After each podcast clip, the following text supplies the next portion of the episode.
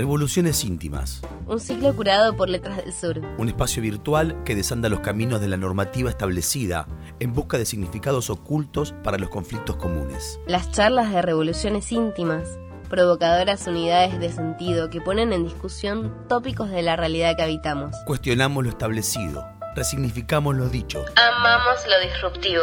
Recuperamos lo propio. Revolucionamos lo íntimo. Conectate a nuestro podcast y sumate a la revolución.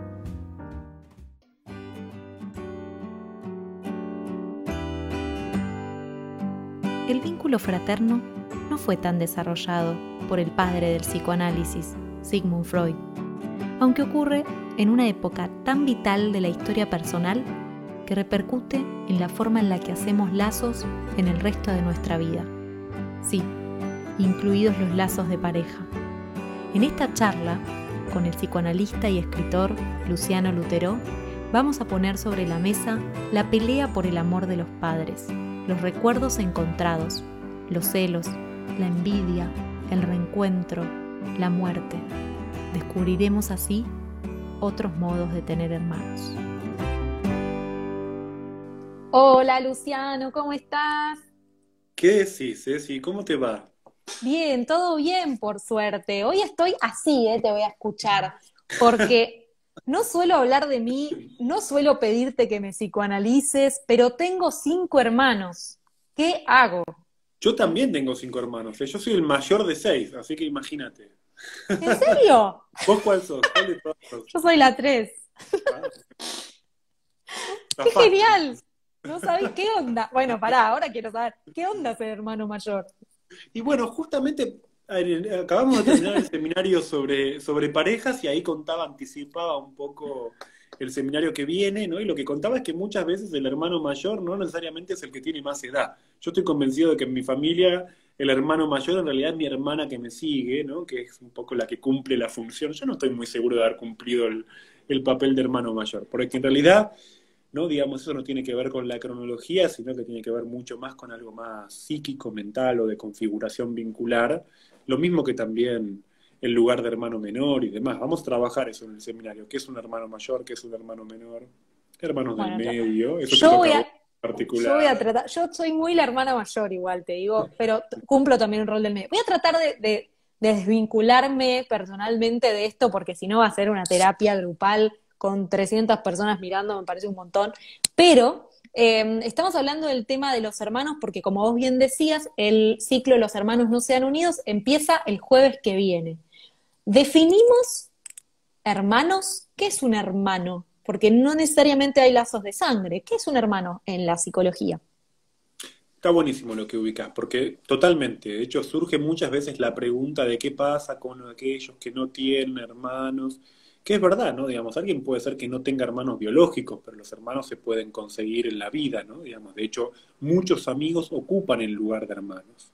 Y yo mm. creo que una definición básica, ¿sí? De lo que es un hermano, es un hermano es alguien con quien te disputas el amor de alguien que es un sustituto del padre o de la madre.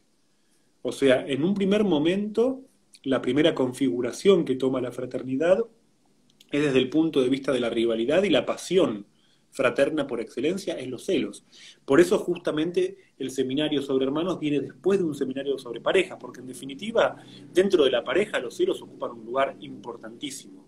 Y eso tiene que ver mucho más con el complejo fraterno que con el complejo edípico o el complejo parentofilial que remite mucho más a la relación con los padres o con la madre, en definitiva.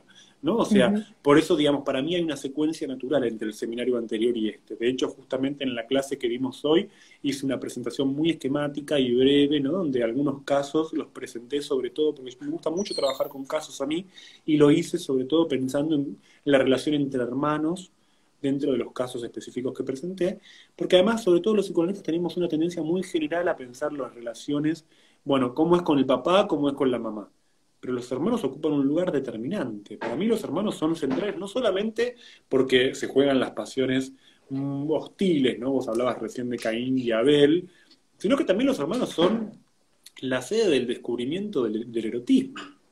¿no? De hecho, ya que estamos en, en, Pascuas, ya que estamos en plena ceremonia religiosa, ¿no? Yo recordaba que, ¿no? digamos, uno de los mandamientos propios de la religión católica es no desearás la mujer de tu prójimo. Y cuando el mandamiento dice no desearás la mujer de tu prójimo, no se está refiriendo al padre o a la madre, es no desearás a la mujer de tu hermano. O sea, hay algo ahí del erotismo que está directamente relacionado con la relación fraterna. Entonces, bueno, son mm. temas que vamos a investigar y iremos trabajando a lo largo de estas cuatro clases, que yo creo que nos van a quedar cortas además, ¿no? Pero bueno, también eso es parte del asunto, ¿no? Digamos, plantear las mm. preguntas y luego si hace falta volver, como pasó ahora en el seminario de parejas, ¿no? Yo pensé que con cuatro clases nos alcanzaba y tuvimos que agregar una quinta. Claro, bueno, en realidad está bueno lo que decís, porque no hay mucha información, no se habla mucho del vínculo de los hermanos, y mm, esto de quién sos en el mundo, analizado desde el punto de vista de cómo sos con tus hermanos o con tus no hermanos, me parece que es una mirada bastante nueva. De hecho, veíamos tu presentación de, del seminario y hablabas de que Freud siempre puso al hermano en el lugar del rival, o la psicología viene desde ese lugar. ¿Hay otros lugares a donde poner al hermano una vez que este rival inicial pasa a ser un amigo, un, un conviviente obligado? Sí, hay complicidades, el hermano puede ser un testigo, De hecho, yo recuerdo siempre un caso, ¿no? En el que una mujer me dijo hace ya muchísimos años, por eso lo puedo decir públicamente, ¿no? Digamos, ella me dijo, ¿no? A propósito de la muerte de su padre, ¿no? Me dijo, la única persona que, que me asegura que mi padre murió es mi hermana, ¿no? Como es, es porque ella, ella siente lo mismo, ¿no? Hay un mundo donde el hermano se vuelve el eco, ¿no? De, ciertos sentimientos y de ciertas cosas que vivimos, ¿no? Digamos, si alguien puede dar a fe de que mis padres ya no están, es un hermano. Por eso también muchas veces ocurre que cuando mueren los padres, hermanos que no se veían nunca se empiezan a ver, se empiezan a juntar, o también ocurre lo contrario, ¿no? Que cuando mueren los padres aparecen los quilombos de herencias y hermanos que se llevaban bien de repente estallan. O sea, hay una, hay una especificidad de la relación fraterna que sin duda es importantísimo pensar, porque puede ir para un lado o para el otro. De hecho, yo en el seminario que acabamos de hacer ubiqué cómo muchísimos aspectos de la relación de pareja dependen de la relación fraterna. Ahora por eso nos toca investigar la relación fraterna. Bueno, podemos ahondar tal vez un poquito en ese punto antes de pasar a, a, la división de las cuatro clases, de los cuatro encuentros de revoluciones íntimas. De paso, invitar a todos a que manden un correo a revolucionesíntimas.gmail.com para pedir información, para anotarse, porque creo que va a estar espectacular. Em, esto de por qué la relación del hermano depende eh, después o repercute después en el vínculo de pareja. No nos cuentes todo, pero sí como un, un poquitito. Acabo de dar una clase de dos horas sobre ese tema. Por eso, no, dos horas, no, aparte porque necesitamos también como tener el, el picante. No, a ver, yo creo que el punto más significativo ahí es que, ¿no? Digamos, todos somos niños, diría inicialmente, ¿no? Digamos, todos descubrimos el amor siendo niños. Nuestra primera relación amorosa es en la infancia, ¿sí? Ahora bien, ¿qué asegura que no seamos solo niños en la relación amorosa? De hecho, ¿no? nuestras primeras actitudes posesivas, nuestras disputas, el querer ser amados es el deseo infantil por excelencia. O dar por sentado que el otro tendría que amarnos y le tenemos derecho a que nos ame, también, ¿no es cierto? Ahora, el pasaje a la relación fraterna muchas veces permite ver al otro como un par. Y no solamente esperar cosas del otro. Y esto es muy importante sobre todo hoy en día, porque vos pensás que muchísimos aspectos de las complicaciones que hay en las relaciones de pareja hoy en día tienen que ver con cosas que nombramos como falta de empatía, falta de responsabilidad afectiva. ¿Qué muestra eso? ¿Con qué tiene que ver eso? Con el complejo fraterno. Para que haya empatía tengo que poder ver, al otro como un par. ¿no? Digamos, muchas situaciones que ocurren hoy en día donde a veces personas se separan y dicen, no sé qué pasó, el otro se desapareció, se borró, no me dijo nada. Bueno, falta ahí el momento de la palabra, del pacto, de hacer del otro alguien con quien hablar esa dimensión del interlocutor remite directamente a la relación fraterna. Ahí hay un punto donde me parece que justamente ¿no? la relación fraterna es muy importante porque configura todo un aspecto de la relación de pareja. Yo diría, lo que te voy a decir, la conclusión a la que llegué en esta clase, planteaba que la relación fraterna es la condición psíquica de la pareja. Porque enamorarnos nos enamoramos todos. Querer ser amados nos pasa a todos. Ahora, el sentimiento es lo más diverso que hay. Que permite que el sentimiento se realice por las vías de poder consolidar una relación de pareja. Eso ya es otra cosa. Para eso hace, hace falta el complejo fraterno. Bueno, y creo que debe haber un montón de gente que nos está viendo que dice, bueno, yo ya está, ya la pifié, ya mis hermanos, me, dieron hermanos que no me supieron guiar con mis hermanos, pero ¿qué puedo hacer con mis hijos? Sí, todo, todo, todo. No, no, habla por vos. Yo habla por yo, yo soy yo Siempre digo, a mí cuando me preguntaron, cuando a mí me pasó que me preguntaron, ¿para vos para qué te analizaste 15 años? ¿No? Y yo siempre digo, para poder tener hermanos. ¿no? Digamos, el, tengo que decir, el resultado más básico de por qué me analicé tantos años es para poder tener hermanos. ¿no? Mm. Digamos, yo no me analicé para ningún otro motivo. ¿no? Y tener hermanos me permitió tener amigos también. ¿no? Digamos, en ese sentido, mi, mi, relación, justamente esta semana alguien me, me decía, a propósito de una cosa que yo hice, me decía, che, qué rápido me respondiste, qué fácil hiciste esto. Y digo, bueno, ¿por qué es para un amigo? ¿No? O sea, yo la relación con los amigos empecé a, valorarla muchísimo a partir del análisis. Pero porque para eso tuve que pasar por la situación. Imagínate que, ¿no? Digamos, por ahí esto es demasiado íntimo, ¿no? Pero igualmente creo que puedo contarlo, ¿no? Yo nací y a los 11 meses nació otra persona. Y después nació otro, y después nació otro, y nacieron así un montón más. Y dije, por Dios, es como, ¿no? Digamos, para mí era muy difícil la vida. Yo tuve que analizarme 15 años para poder entender un poquito cómo es convivir con otras personas. Bueno, es espectacular. Creo que en tu caso particular o en el mío, que tenemos un montón de hermanos, hasta visto desde el punto de vista del adulto es gracioso, ¿no? Porque yo, por ejemplo, digo, tengo mil hermanos o tengo 80 hermanos, esos son dos como mis dos números. ¿Por qué es eso? levantas un almohadón y hay un hermano, siempre hay un hermano nuevo, siempre la sorpresa es otro hermanito, es como, basta, por Dios. Pero desde el punto de vista del adulto, ¿qué puede hacer un adulto que tiene hijos, que tiene más de un hijo, puede colaborar, contribuir en que esa relación realmente sea una relación sana o crezca mejor o ayudar a que esos hermanos comprendan, sin saberlo conscientemente, pero comprendan el complejo fraterno y lo puedan aprovechar? Está buenísima la pregunta que haces porque creo que muchas veces los padres, y esto lo digo más como terapeuta de, padres o de que acompaña a padres en su, el crecimiento de sus hijos, ¿no? Como y eso es como muy complejo, porque el primer paso es reconocer que los padres no quieren a todos por igual. Es mentira eso. ¿No? Digamos, los padres por lo general, los padres decimos que queremos a todos por igual, pero lo decimos, ¿no? Sabemos que no es cierto. Siempre hay uno que es el preferido, siempre hay uno que no es el preferido, pero es el preferido de los abuelos, es el preferido de otros, es el que se consiguió también una familia sustituta. Hay, hay hijos que son mejores hijos en otras familias que en la propia.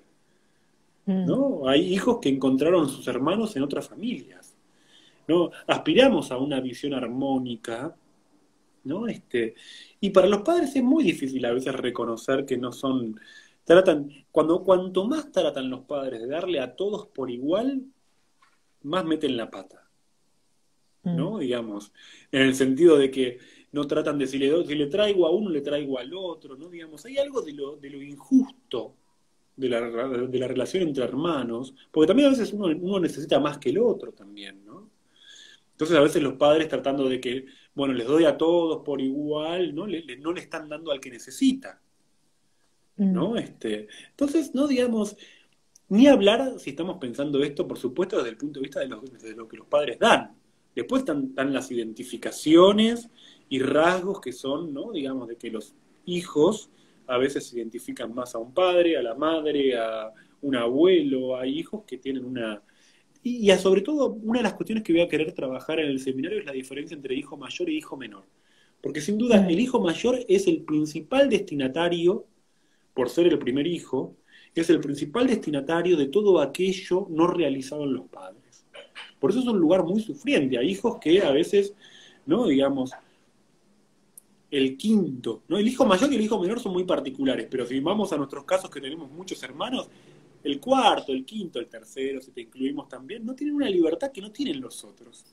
¿no? Que a veces el mm. exceso de mirada, ¿no? Que se esperaba, ¿no? Como, o el, o el último hijo, el hijo menor, que es el hijo que nunca va a dejar de ser hijo a veces. Mm. ¿no? Porque en definitiva es el que siempre permanece en ese lugar del más chiquito, ¿no? Cuando son familias numerosas, a veces el hijo más chiquito es el que está ahí como siempre va a ser incluso hasta un nene para sus propios hermanos. No todos los hermanos consideran al hijo menor un niño siempre, aunque tenga 30, 40, 50 años, va a ser siempre un pendejo. ¿no? este, y eso está es el parámetro del, es el parámetro de quién es joven y quién es viejo. Exactamente, totalmente. Y ahí fíjate que no se juega la cronología, no tiene que ver con la edad, tiene que ver con la configuración vincular. Bueno, es un enorme laburo el que hay que hacer para eh, lograr ver en, los hermanos otras personas, también personas distintas a las que conocimos, porque después cuando cada uno va a hacer su vida, eh, esta distancia pone de relieve un montón de cosas, tanto buenas como malas. Y en este seminario, una de las cosas que vas a tocar en la cuarta clase es el tema del narcisismo y la muerte. La muerte desde el punto de vista de que se muera tu hermano, la muerte de los padres, ¿cómo lo vas a encarar? Desde los dos puntos de vista, ¿no? Digamos, este, voy a pensar en situaciones en las cuales muere un hermano, ¿no? Digamos, cuando pienso en la muerte de un hermano, pienso, por ejemplo, en Ernesto Sábato, que Ernesto Sábato es alguien que justamente él en su biografía cuenta que él nació y ocupó, ocupó el lugar de un hermano muerto, que además se llamaba como él. O sea, a él le pusieron el nombre del hermano que murió. O sea, un hermano muerto en la familia siempre es una presencia. ¿No? Digamos, no es un hijo que no fue, no desaparece, ¿no? Como la muerte de un hermano, ¿no? Digamos, porque en cierto punto hay como una secuencia, ¿no? Estamos más acostumbrados a pensar la muerte de los padres que llega en determinado momento, pero que igualmente en nuestra cultura es muy tardía, ¿no? Nosotros Hoy en día, ¿no? Digamos, por ahí podemos tener 40, 50 años, se mueren los padres y se mueren personas de 70, 80 años y decimos, uy, se murió, como si no fuera la ley natural, ¿no? Como si en cierto momento ocurre eso, ¿no es cierto? ¿No? Digamos, estamos muy acostumbrados a pensarnos como hijos eternos. Entonces no nos representamos la muerte de los padres. Eso es un aspecto. Pero del otro lado, ¿no? Tenemos el punto en el que pasa cuando mueren hermanos, ¿no? Digamos. Y voy a pensar también el aspecto de una relación muy específica que es mellizos, gemelos, ¿no? Este, son aspectos muy específicos, ¿no? Porque a veces ocurre, ¿no? Que qué pasa cuando muere un hermano gemelo, un hermano mellizo, ¿no? Cuando ya no es solamente ¿no? un hermano más grande, más chico, ¿no? Pero bueno, igualmente siempre la muerte de un hermano es una marca muy importante en la historia de alguien. Mm. Uno tiende a buscar reemplazos de esos hermanos muertos, digamos, otros hermanos que vengan a ocupar ese lugar o se termina ahí la fraternidad? Más que reemplazos, ¿no? Lo que yo recuerdo o lo que yo pienso a partir de mi práctica es, es escuchar hermanos que han retomado o que han hecho el relevo de los deseos de esos hermanos que no estuvieran. Por ejemplo, personas que siendo hermanos más chicos de un hermano mayor que murió, por ejemplo, estudiaron lo que ese hermano estudiaba, hicieron lo que ese hermano ¿no? Como que toman el relevo del hermano. Vamos, hay muchísimo material de novelas, películas, vamos a hablar mucho de estas cuestiones en el seminario porque la producción, curiosamente el psicoanálisis no pensó tanto la relación entre hermanos, pero sin embargo, si pensamos, no sé, Las Tres Hermanas, que es una obra de teatro de Chekhov, o Hannah y sus hermanas de Woody Allen, o una novela que se llama Hermanos, hay un montón de, historias de hermanos, de hecho hay, hermanos en la literatura argentina, ¿no? Victoria Ocampo y Silvino Ocampo, este, Lamborghini y su hermano, ¿no? Digamos, hay David Viñas y su hermano, o sea, si hay algo que sobran en la historia cultural argentina son relaciones entre hermanos, ¿no? Y, qué manera también, ¿no? Digamos, los hermanos se distribuyen los roles a veces, ¿no? Como buscan no coincidir, o también, bueno, a veces las competencias más feroces, ¿no? Mm, bueno, te iba a preguntar eso, ¿uno tiene que aspirar a llevarse bien con sus hermanos o, tenemos permitido el, no querer a uno? Eh, no estoy hablando personalmente, digo, pienso en esto que, estás marcando de los hermanos de las novelas, y como la rivalidad puede a veces hacer que no lo quieras, pero de pronto estás sentado a la mesa en Navidad, estás sentado en el cumpleaños de la abuela. Bueno, te voy a dar una respuesta como yo después de 15 años de análisis te puedo decir, creo que alcanza con que no se mueran, ¿no? Con que uno no desee que se mueran, ¿no? Como, eso es suficiente, ¿no? Al menos al mí yo creo que me permitió, ¿no? Como, o que se mueran simbólicamente, o que se mueran de otra forma, de una forma más, más ficticia, ¿no? Como, este, en la fantasía, la fantasía de la muerte. Por ahí, después de 20 años más, quizás logro, ¿no? Como otra, otro tipo de respuesta, ¿no? Este, pero siempre es muy gracioso, ¿no? Como yo recuerdo una anécdota muy simpática, una amiga mía, me acuerdo que estaba muy contenta cuando ella tuvo a su segundo hijo, ¿no? Este, ella tenía un primer hijo, si está por ahí Flor, la saludo, le mando un beso grande, ¿no? Este, ella me contaba que cuando nació su segundo hijo, ella estaba embarazada, ella estaba muy contenta porque decía que su primer hijo le había puesto el nombre a su segundo hijo, a Juan. O sea que Juan se llamaba Juan porque su primer hijo decía, yo quiero que se llame Juan, quiero que se llame Juan. Y yo estaba muy satisfecha diciendo, el hermano lo quiere tanto al hermano ¿no? que eligió el nombre.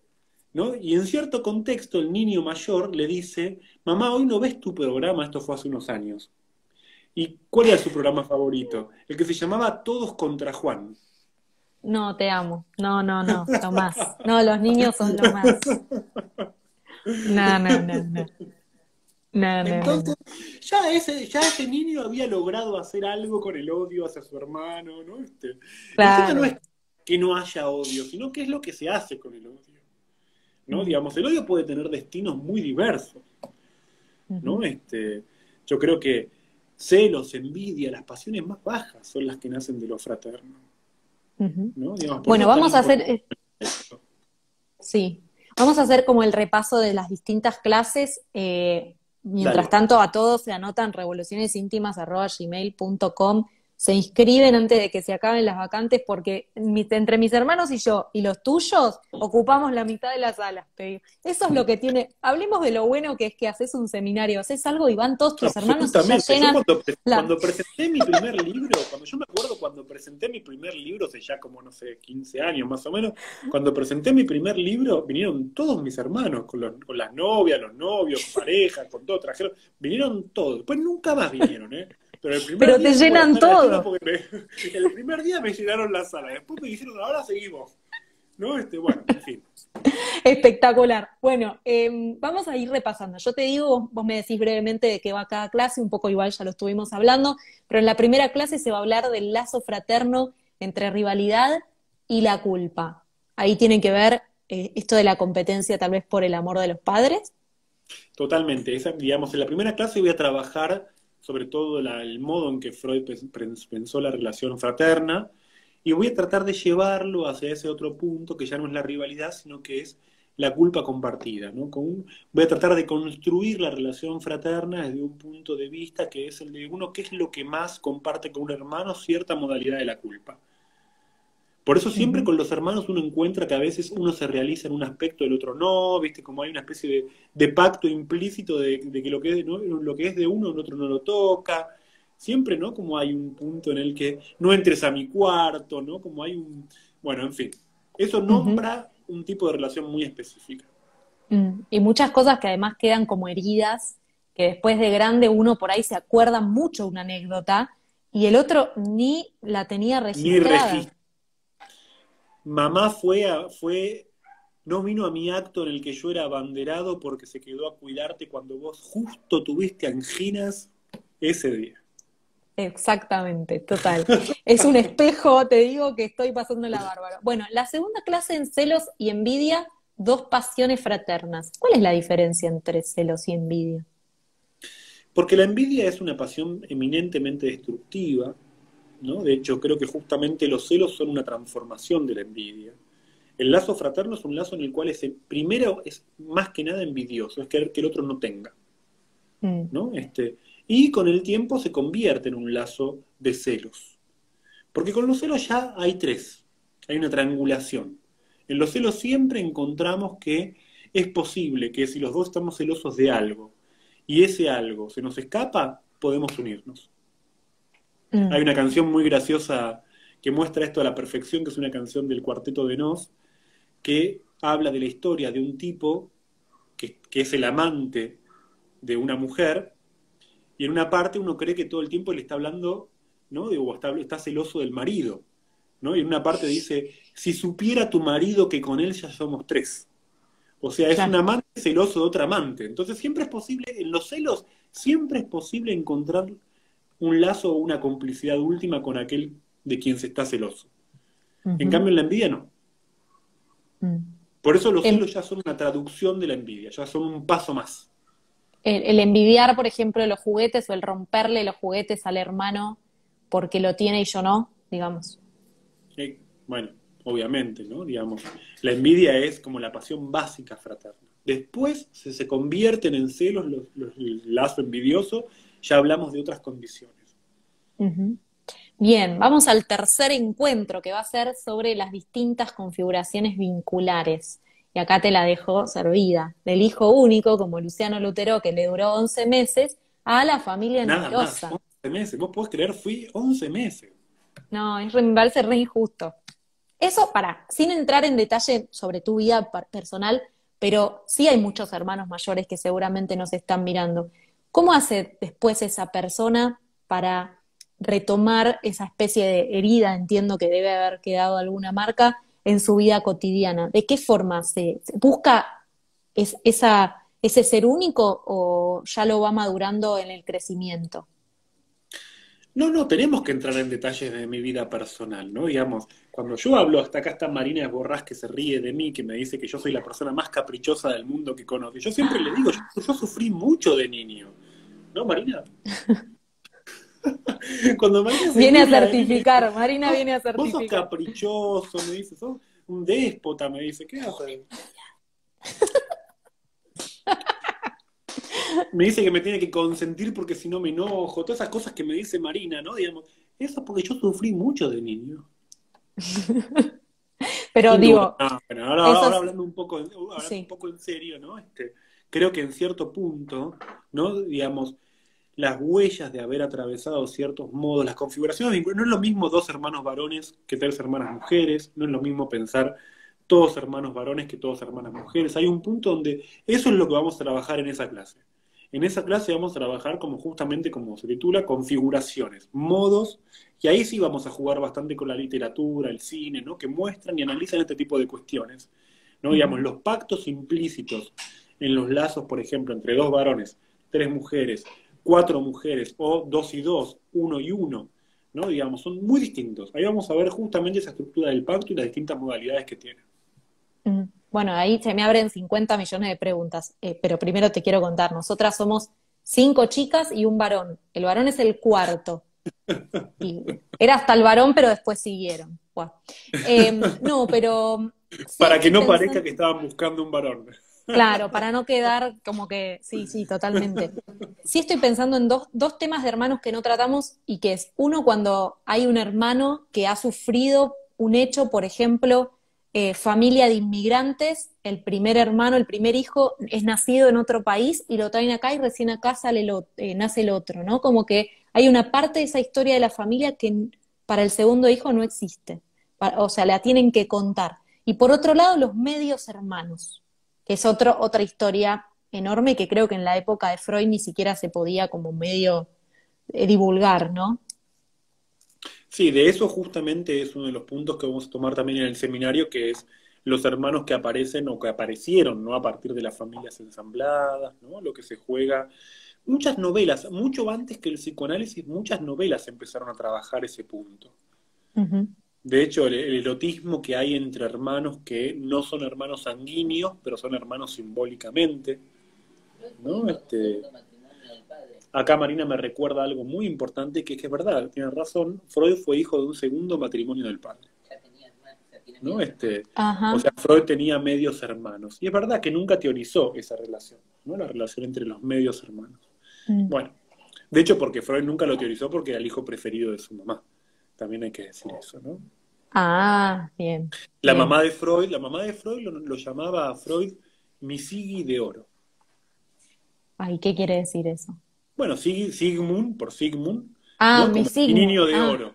Sí. ¿no? Digamos. Y Freud siempre dice, Freud recuerda en varias cartas que él siempre tuvo una confianza muy grande. Imagínate un tipo como Freud, a quien le quemaban los libros, perseguidos por los nazis, o sea, un tipo que, digamos, por el 25% de lo que sufrió Freud, cualquiera de nosotros se hubiera o retirado o ido a vivir a la montaña o alejado de todo, ¿no? Freud siempre remite, ¿no? La confianza que, tenía en sí mismo y, la, entereza que él tenía, ¿no? Por haber sido un, hijo muy amado, o sea, por haber sido el hijo más amado de todos.